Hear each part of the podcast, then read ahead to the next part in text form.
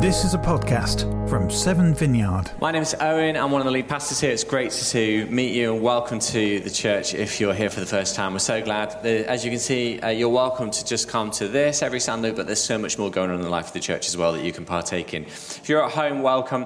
So great to have you with us. Um, now, um, if you were here a couple of weeks ago, you'll have heard me talk about Christ not being Jesus' surname. Actually, it's a title. It's a title that we give him. So Jesus Christ, it's not his surname, it's a title we give him. And it means anointed one. And it was applied to his life retrospectively. Uh, so uh, Peter, uh, John, and Paul, two, three rather, of the most important apostles um, in, the, in the history of the church, um, actually they apply it to him retrospectively. I'm just going to, I'm just going to remind you what those uh, quotes are from the Bible. So in Acts 2.36, Peter says, uh, So, all the people of Israel should know this truly God has made Jesus, the man you nailed to the cross, both Lord and Christ. And then in Colossians 1 uh, 15 to 17, the Apostle Paul says this The Son, that is Jesus Christ, is the image. Just, just listen to these words. Like he's describing a human being here. The Son, Christ Jesus, is the image of the invisible God the firstborn over all creation. For in him all things were created, things in heaven and on earth, visible and invisible. He is before all things, and in him everything or all things holds together. Now, those words might be very familiar to you, but just remember that Paul is talking about the man, Jesus of Nazareth, who died and was resurrected. And then John. John writes his account is Eponymous account and also uh, the letter to the uh, that we call Revelation. He says this in John 1 1 to 3, talking of Jesus again. In the beginning was the Word, and the Word was with God, and the Word was God. He was with God in the beginning. Through him all things were made. Without him nothing was made that has been made. Aren't, isn't that a stunning statement of who Jesus Christ is? Absolutely stunning. And what's most significant is, is that these three most influential people in the history of the Christian church are making this point. This is not some esoteric uh, author, this is not someone left of field. These are the guys who formed the church in Christ's name. So we, have got to take his words very seriously. And this got me thinking um, if Christ Jesus is in all things and holds all things together, then wherever we look, can we see Christ? Wherever we look, wherever we can sense something, are we seeing something of Christ holding that together? And what I wanted to do uh, was actually hear some people talk about their stories of how they've encountered Christ in their life. And we're going to be hearing from at least two people this term about this. And the first one, our first guest today, is Sam Sayer. Would you give her a big warm welcome? Now, Sam and I are birthday twins. We are. And um, uh, I am the older one. You can tell that just by the way we look. Isn't that right, Sam? That's not true. um, but uh, we are birthday twins, and we've known each other for a long time, actually, haven't we? Probably around about, about, seven years, is it? Nine. Nine years. Nine maybe? years. Isn't that crazy? Yeah. It's gone quick, hasn't it? We were in our early 40s when we started talking to each oh, other. Oh, thanks, though. Enabling cover. 30s, people, 30. Thank you so much for agreeing to share with us today. That's and, quite right. Um, you know, you've got such a wonderful story, and also you, you speak the story of other people as well. So, but let's let's let's kind of first of all just hear a bit about your story, about what's life been like for you. When, where did it all start? My mother, I think it started with. so um, yeah, so I was born in Norwich, um, home of Olivia Colman. Um, and yeah, to a fairly normal family, I would say. I have two brothers. Um, and our Christian family, so we were dragged along to Methodist Church in Norwich, and um, I was very aware of Jesus. Um, he was everywhere, you know. Um, I would say I was quite a good daughter at that point, quite a good child. Um, at age seven, um, I was taken to a, a, Christian camp in the middle of nowhere, and um, I would say then I had an experience of Jesus, um, age seven. And I always knew he was my friend. Um, I knew that he was with me. I was a sli- I think I was slightly strange as a child. I used to spend a lot of time with animals and um, would just sort of pray for animals and things like that. I don't know if that's weird. No. Doesn't sound weird. It sounds No, perfectly innocent and childlike. It sounds wonderful. Yeah. So um, yeah. So kind of that was me, age seven, and then I think for me, um, something I would describe as a formative experience was um, going off to another Christian holiday. We didn't have holidays that weren't Christians, really. My mum and dad used to take us to church on a Sunday, even if we were on holiday. Is that normal? I don't know. Anyway, How was that for you? How did it make you feel? really annoying. Where all did you want to go be on the instead? beach. Oh, right. but they would do that. So yeah, it, I was at Spring Harvest, which is a quite well-known Christian holiday, um, and I. I was in a, in a, so I was about 10, I think, at this point, and I was in this ballroom, which is always thrilling to be in a ballroom. Um, and there was a song being sung by the band on stage, and it was a song that's, that's, that was directly from Proverbs 31, and it said, I will speak out for those who have no voices. It's quite an old song, so you guys might not know it. But, um, and there was something in that moment that kind of made me think, oh, I think this is a job for me. I think I need to be doing this. Um, and I just wanted to just read Proverbs, uh, two verses from Proverbs 31. This was the, the bit that the song was based on, if I can get my phone to um, behave. These are the words. It's um, speak up for those who cannot speak for themselves, for the rights of all who are destitute. Speak up and judge fairly, defend the rights of the poor and the needy. And what's kind of amazing is that, that those two verses have been like a banner over my life. Um, and I'll explain a bit more about those in a minute. But um, I think it was just in that moment that I just thought, yeah, I think that's what I need to do. wow. How old were you? I think I was about 10. Wow. That's quite an awareness for a 10 year old, isn't it? I told her I was weird. That's incredible. No, it really is.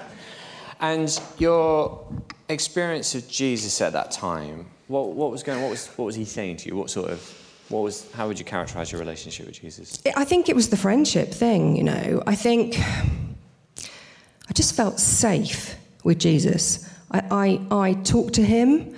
Um, I used to also used to pretend around this time that I was in Amy Grant music videos. So, So just tell us who Amy Grant was. so Amy Grant is an American singer-songwriter who now is in her, I'm guessing, late 60s probably. But at the time, um, I used to borrow our neighbours' dogs and take them for walks um, in this big heathland near our home in Suffolk, which was where we lived then.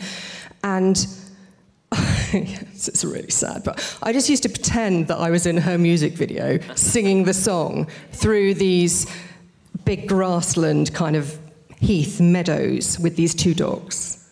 And imagine, you know, hope, hope that no one would see me from school. But um, yeah, so that's what I used to do. So I think I just, I, I think one of the amazing things as well is that from age 13 on, I was part of a really good church youth group that was part of a brethren church in my town. And one of the most exciting things, things for me was that there were, there were boys in this youth group. And at the church that I grew up in, there were just my brothers.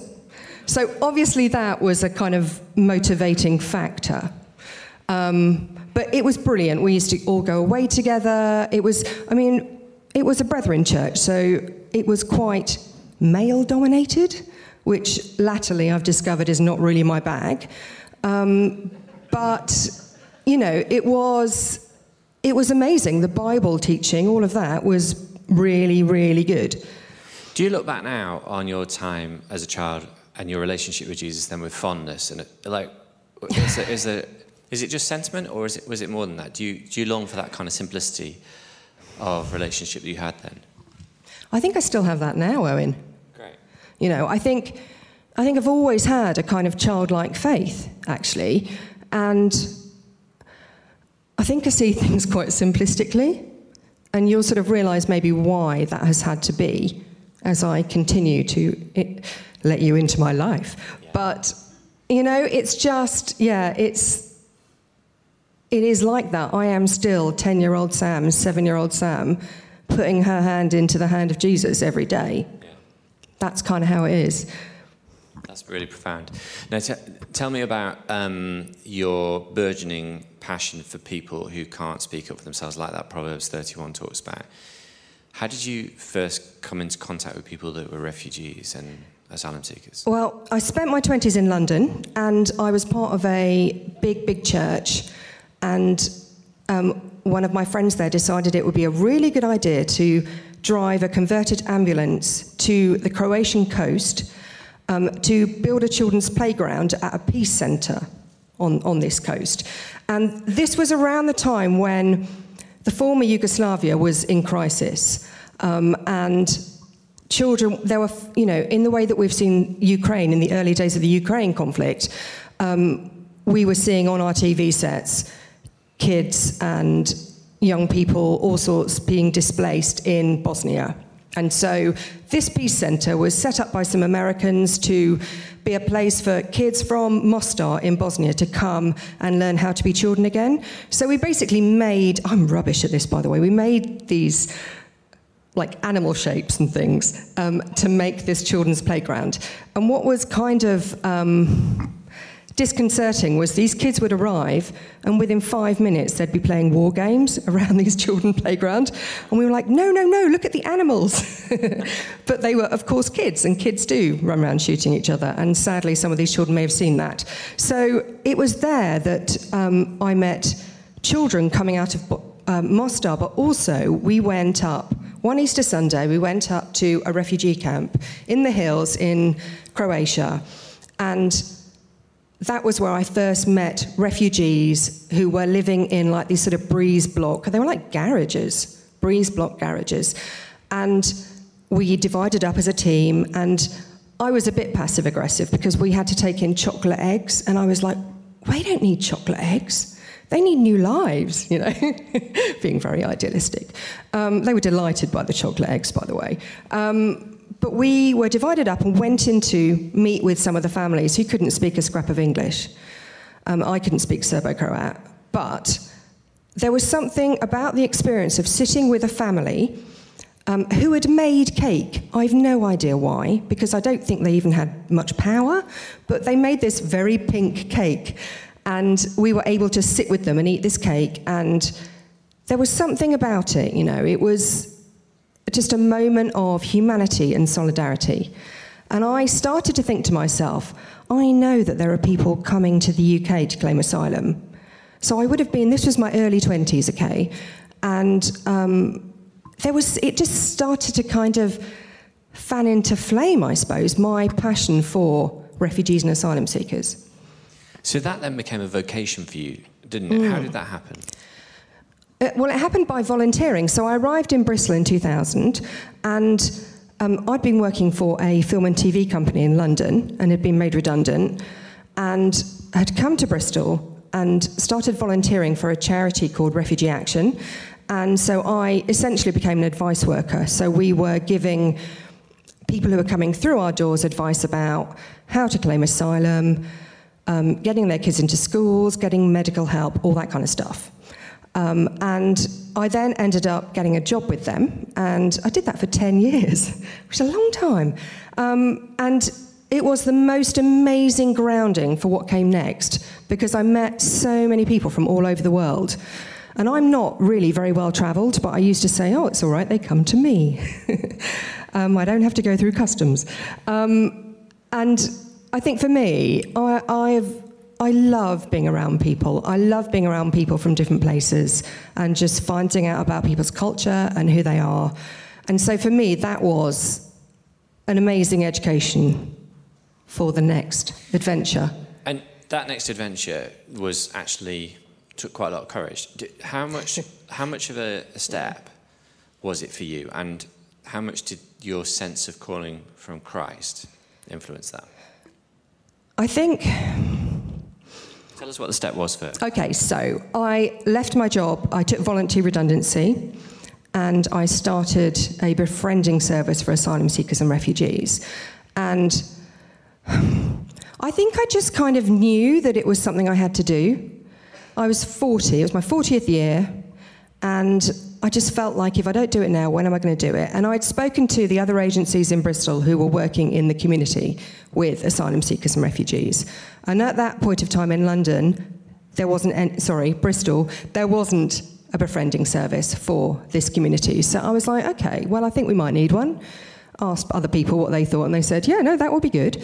Um, and managed to fundraise. And I had no experience of fundraising, but I managed to raise, and this is incredible, really. I don't know quite how it happened. Miraculous, maybe.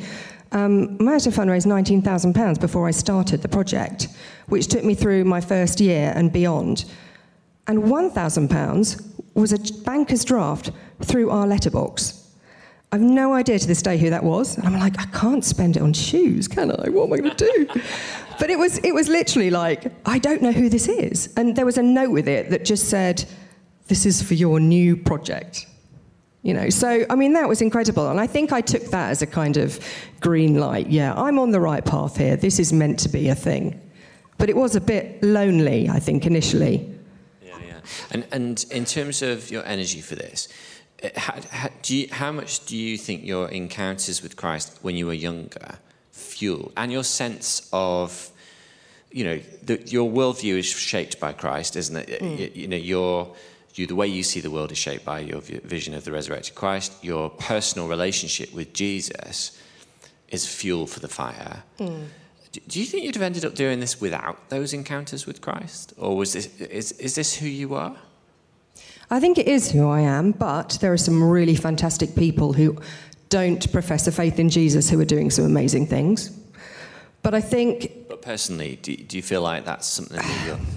Well, I don't know, because I feel like God's always been there. Right. Do you know what I mean? Yeah. So it's not like I had a massive conversion experience and kind of went, I must do something worthy, or, you know, that kind of stuff. But um, I think I just, I mean, you know, let's face it, it, it I have a very supportive husband, bless him. So, you know, it, it's, it's, it's not like I'm in a vacuum doing these things. Do you know what I mean? Yeah, yeah. Yeah.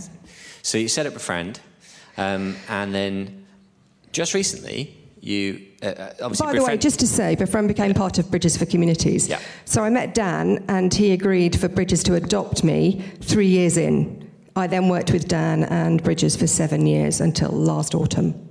So it would be, it would be wrong not to mention Absolutely. And the Dan Green and, and Befriend, and Bridges. Running. Yeah, and Befriend is still going, yes, yeah. which is fantastic.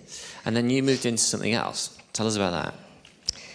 Yeah, so I don't know whether I have a 10 year itch thing going on. Um, I'm slightly worried for my 70th year, 60th year. the next one is the 60th year. Off. Oh my goodness. But yeah, um, I have always loved radio and talk radio specifically. And so I. Um, I started volunteering with community radio in Bristol about six years ago and um, learned how to use all the stuff and produced and presented the arts and culture show on a Saturday morning for a while. And now I'm on the breakfast show on a Tuesday morning. And, um, and then I started podcasting. So I created a podcast during lockdown and um, have been doing bits of reporting for BCFM and bits of audio inventions and things. Um, and I did a commission that none of the photos have been up. I just said, oh, they have been up. Um, and then, um, sorry, Ben. And then I, um, yeah, I did a commission, which is the latest thing that I did, um, which was about refugees, of course. Yeah, and tell us about just. We're going to hear from just a couple of voices yeah. from those um, from that, that podcast that you did. Just tell us who they are. Okay, so um, the idea of the, of the piece was I wanted to look at who has been coming to Bristol to um, claim asylum or to seek sanctuary over the past 50 years. So I started with someone who came as a uh, child from Uganda in the 1970s and then brought it right up to date to the present day with two Ukrainian young women. So there were five contributors along the way. Um, and the ones that we're going to hear are um, Diana and Jenny from Ukraine, who've been here about about a year, probably now, actually, almost a year.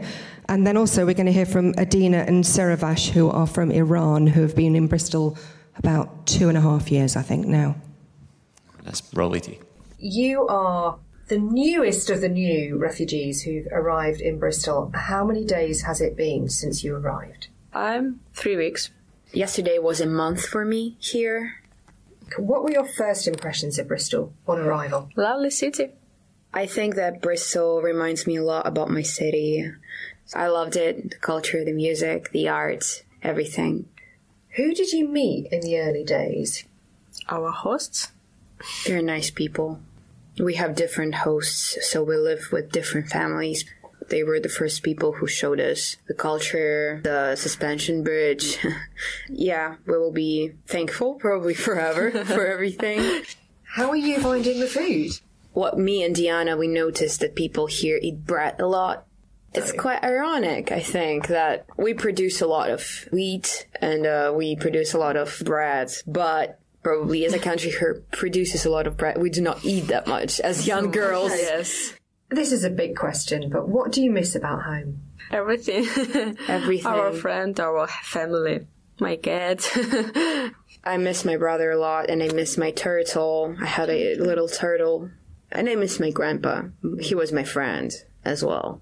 Do you feel like you are getting established here now, or does it still feel quite new? yeah. Yeah, more or less. Yeah, it, it's it's get better. Every day get better. It's definitely hard, but we have the support of the family that we live with. We can explore the city together. What is really hard to get used to is I wake up in the morning and I'm like, okay, everything is okay. And then I hear English language all around and it's Yeah, hard it's to hard. get used to. it's especially hard for me because I don't understand English so good. Bristol's very welcoming. Nothing but kindness and generosity here. Bristol may as well be our home. Thank you for welcoming us. Yeah. Thank you for making us feel as comfortable as possible. How long have you been here in Bristol? In Bristol uh, three years and four months. Adina, when you arrived, what were your first impressions? I arrived 21st of February 2019 and uh, I arrived to Easton to a share house which was very old and dirty and I was nervous. How long was it before you managed to make contact with your husband? Nine, nine months I think. What did you make of the, the weather? Actually, the wind annoyed me, and yeah, we cannot recognize how weather is today. Maybe in the morning it's sunny, and in the afternoon it's crazy rain. What did you miss about home? Uh, I miss for everything uh, about my city, my family, my culture. Yeah, yeah, I miss my family, my mother, my father. I'm uh, not sad because uh, I find new family here. Who are your new family here? Uh, I arrived to Bristol. I thought people are not friendly here. I finding uh, kind people here, and they support us same as uh, my family. It was amazing for me. Where do you think of as home now? You've got your little boy here who's almost one. Uh, to be honest, that I feel home here, but not same as Iran. Every time I miss Iran, I uh, I'm looking forward to back Iran. This country is uh, same as father for me, but uh, Iran uh, uh, is mother. Those are really moving stories. And you, you've talked to me before about seeing Jesus in people. Tell us some stories of how you've seen Jesus in people. I imagine you've seen Jesus in those people, right? Yeah. Yeah, I think I think you see Jesus in people who are displaced and desperate sometimes and you know just when the when the rubber meets the road, you know, they know that they need help. Um, Oh, I mean, and also, I also work at the Bristol Old Vic as a have a part time job there um, in the box office, and I see Jesus in the people I work with as well. So it's not just you know people who are in inverted commas needy, um, but I have had some experiences of spending time with people, which is my most favourite thing to do, is to go to a cafe with somebody and just spend time, and one of those was with a uh, young woman, youngish woman, I think she was maybe late 20s, who was from Indonesia and she was trans. And she had an amazing Christian faith, and she had had her gender reassignment and all that back home, um, and had faced massive persecution and had had to flee. And it was like it was like two girls together sharing Jesus.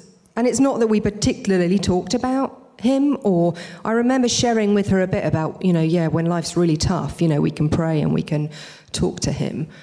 Um, but there was something quite profound in that moment of someone who has been through immense suffering and difficulty and was a long way from home and, and her family and may even have been rejected by her family. And there was something about being with her that made me think, yeah, I, you know, I, it was like Jesus was with us, you know, like where two or three are gathered, there he is, you know, and it felt like that. Um, and then another one, um, and this is where um, I spent time with this with this woman and this family, but I then was able to give this person a volunteer, and this was an Indian family um, who. Um, this was a real Romeo and Juliet story. So this was one of those scenarios where um, they had she had married somebody below her caste and they had fled to the UK and had a baby here and were living in this dark, dank basement flat in St George. And she had agoraphobia, couldn't leave the house, and was deeply, deeply depressed. And I was able to, um, when I was managing Befriend, give her a wonderful volunteer. And the volunteer sent me a photo um, about five, six months into their partnership of this woman with her baby at the seaside. And I was like, that is the kingdom of God. You know, this volunteer, who actually is someone who's a Christian as well, had, had been able to encourage and get that family to the seaside to, you know, and send me a photo of this little girl with an ice cream. And I was just like, that's why I do it. You know, that is freedom. She, she helped this woman to get some freedom back. And that family got refugee status and are now settled somewhere. Um, yeah, amazing. what a privilege. Absolutely. Now, you're talking there about meeting people and seeing Jesus in people's lives um, in their times of suffering, mm. in their suffering, but you've also experienced suffering yourself, haven't you? Tell us a little bit about that. What's the missing narrative? yeah, this is the big reveal. Um, so, um, I have a diagnosis of bipolar disorder. Um, and amazingly, I looked up a statistic here. Over a million people in the UK are um, reckoned to have it. And that is 30%, roughly 30% more than people who have dementia. So we hear quite a lot about dementia, don't we? But we don't hear very much about bipolar. Um, and the amount of resources that go towards dementia is so much more than people who have bipolar disorder.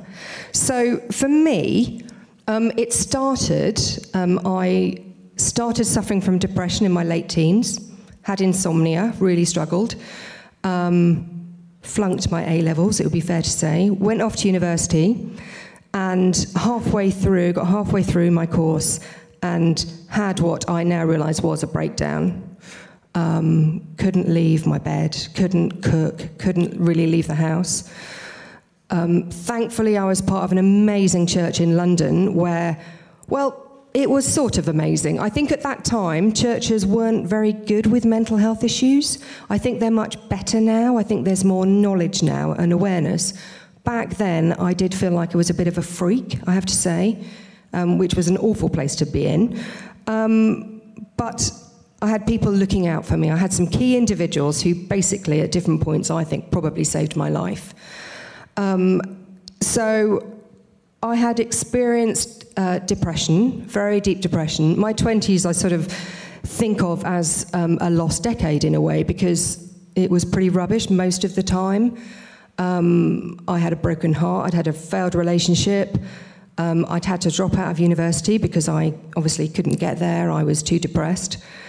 Um, and so that was my early 20s. And then I had my first experience of mania, which initially feels fantastic. You feel like you are the most attractive, the most funny, effervescent person on the planet. But there's a point at which a line is crossed and actually it becomes quite scary.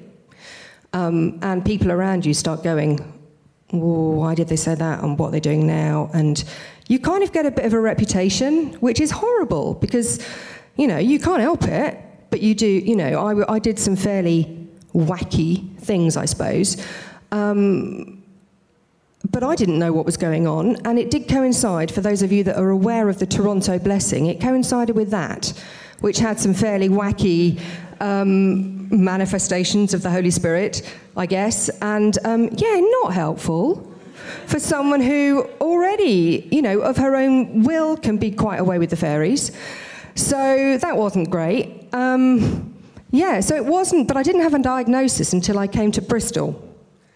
And, and th- that's, that's a pretty scary period of your life to go through, isn't it? How, how is your faith, or how is your relationship with Jesus through that time? Um, a bit confusing, I would say, at points, because one of the other things that happened that has happened to me when I've had a manic episode is I I feel very close to Jesus, and I feel like God is talking to me the whole time, and giving me prophetic words for all sorts of people, and and actually, it, that's not always a safe place to be. Um, and who knows whether it's God or not? I wouldn't say that it isn't always, but I would also say that some of the time it really isn't, um, and it's being unwell. But um, yeah.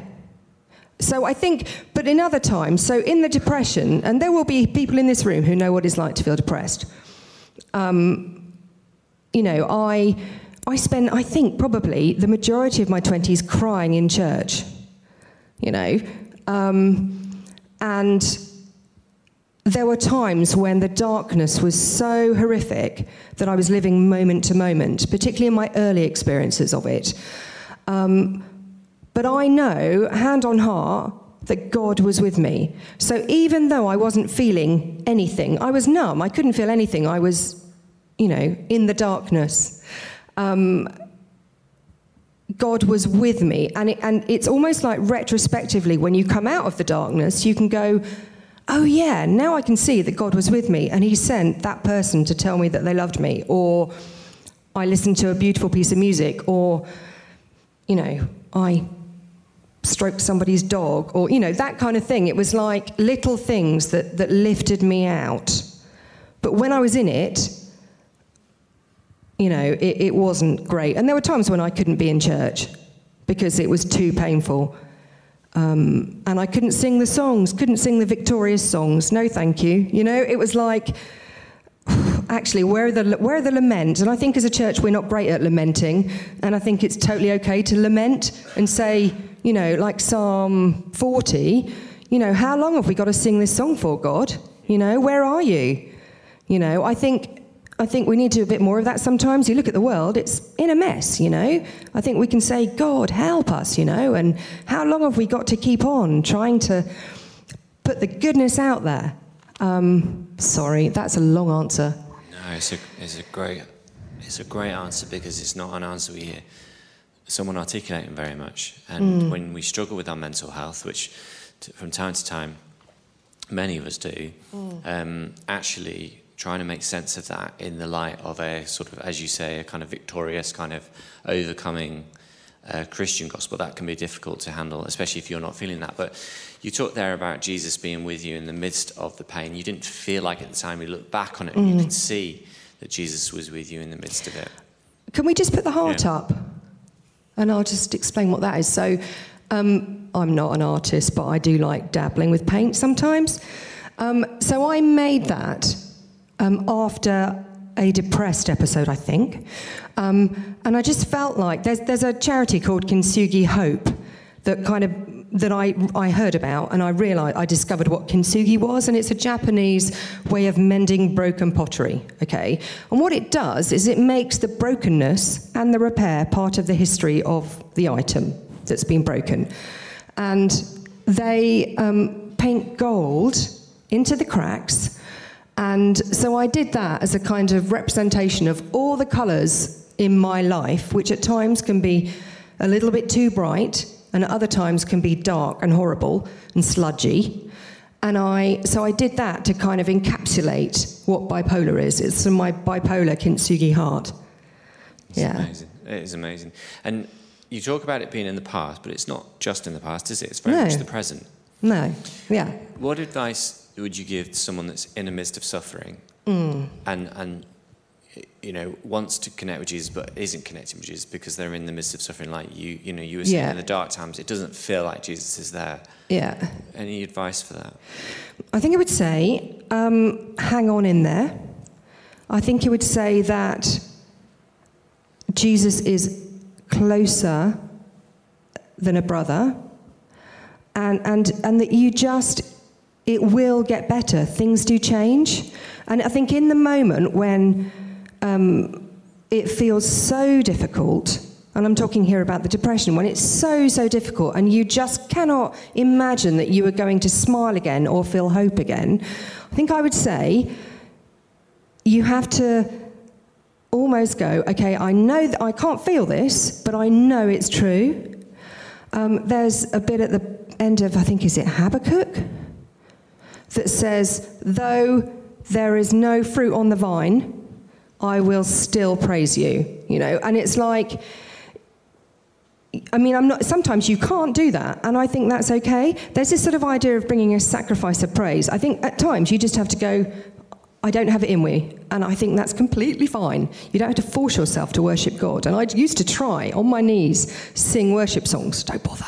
You know, you just, it's like, it, it, it's Jesus hears, God hears kind of the internal, oh, just groans, you know, when we are in that place, just reaching out to Him and hanging on in there and telling other people what you're going through. Do not stay silent. Do not feel like you've got to just keep, you know, pretend that everything's okay. The last thing the world needs is a church that pretends it's sorted. They don't need that, because they're not sorted. And so if we can be honest about our failings and our what we're going through, our weaknesses, then they go, oh, well, we're like that too. You know, it encourages that openness and that vulnerability. And my life is, it's flipping hard sometimes, you know, it's really tough. And, you know, I mean, Rich would tell you, you know, it's, it's hard. And I go up and I go down. You know, in the past few months, I've had a bit of an up and I've had a bit of a down. And it's not dreadful because I'm on medication, okay? But if I wasn't on that medication, I actually genuinely don't know if I would still be alive. I might have unalived myself, you know, because thank God for all the resources that we have to keep us well. Absolutely. But sometimes it takes a blimmin' long time to get well. And being patient is really tough, but we have to hang on in there. I agree. And vulnerability is something that we um, we talk a lot about. Um, uh, that there is a reward to being vulnerable, isn't there?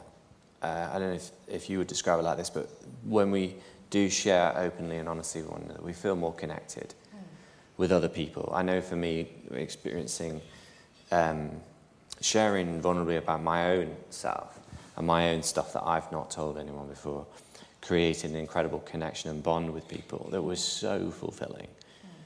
It was so satisfying and almost therapeutic in that sense. Um, I know that we talk about the church as a, a community, but obviously we're part of families, we're part of wider communities. Um, being vulnerable in that in those contexts, you know, you- it, it takes a lot of courage. And any advice on that about sharing stuff about, you know, for you about being bipolar, sharing this in, you know, in a in different contexts? Any advice on that? Yeah. I'd say choose the people you tell.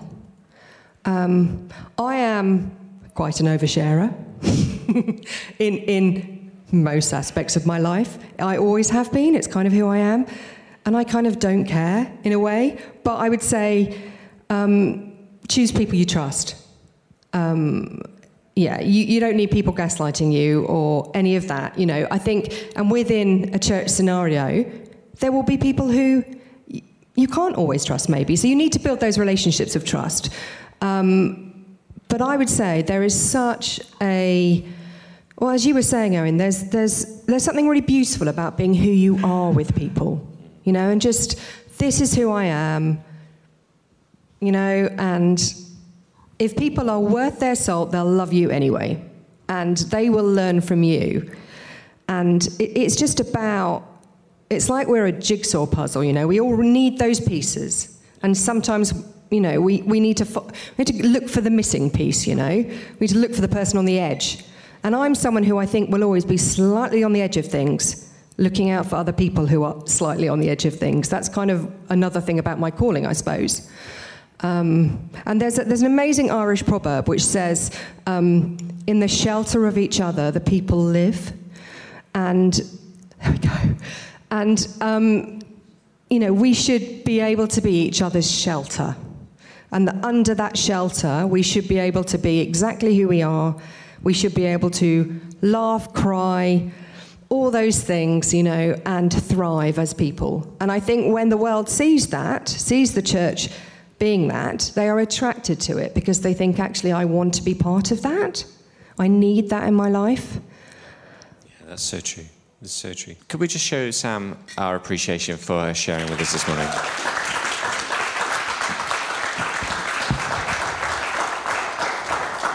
It's not easy to uh, share in a public context. Anyway, it's even harder when you're sharing stuff that is painful. And uh, we're just so grateful to you for opening that up to us because it will help so many other people open up their own hearts as well. And if you are in a similar position where there's stuff going on in your life where you're like, I've never told anyone that. It's so brave of Sam to share that in that context. Hopefully, her bravery will encourage you to share what's going on in your life with, with a trusted friend or family member so that you aren't you don't just go through this by yourself because that's no way to live and it's certainly not the way christ jesus wanted us to live. So um, yeah please please do find a trusted friend and share that. If you would like to share that with one of the team you're more than welcome to do that. Um, do find us afterwards